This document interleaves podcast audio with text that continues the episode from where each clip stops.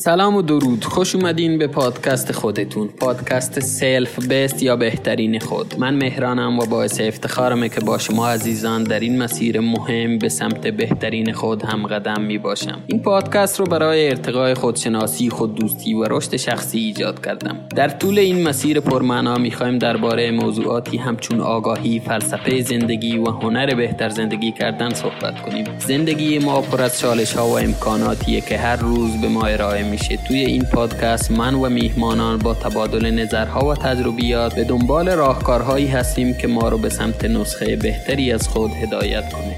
همچنین هدف من از این پادکست ایجاد یک فضای پویا و خودمونی. امیدوارم این پادکست برای هم من و هم شما یک منبع الهام بخش باشه تا توی مسیر شخصی و حرفه‌ای خودمون بیشتر پیشرفت کنیم. پادکست سلف بست رو همینجا در کنار هم ادامه خواهیم داد. با هم به سوی بهترین خود از این مسیر مهم لذت خواهیم برد. ممنونم. ممنونم ازتون که این پادکست رو انتخاب کردید.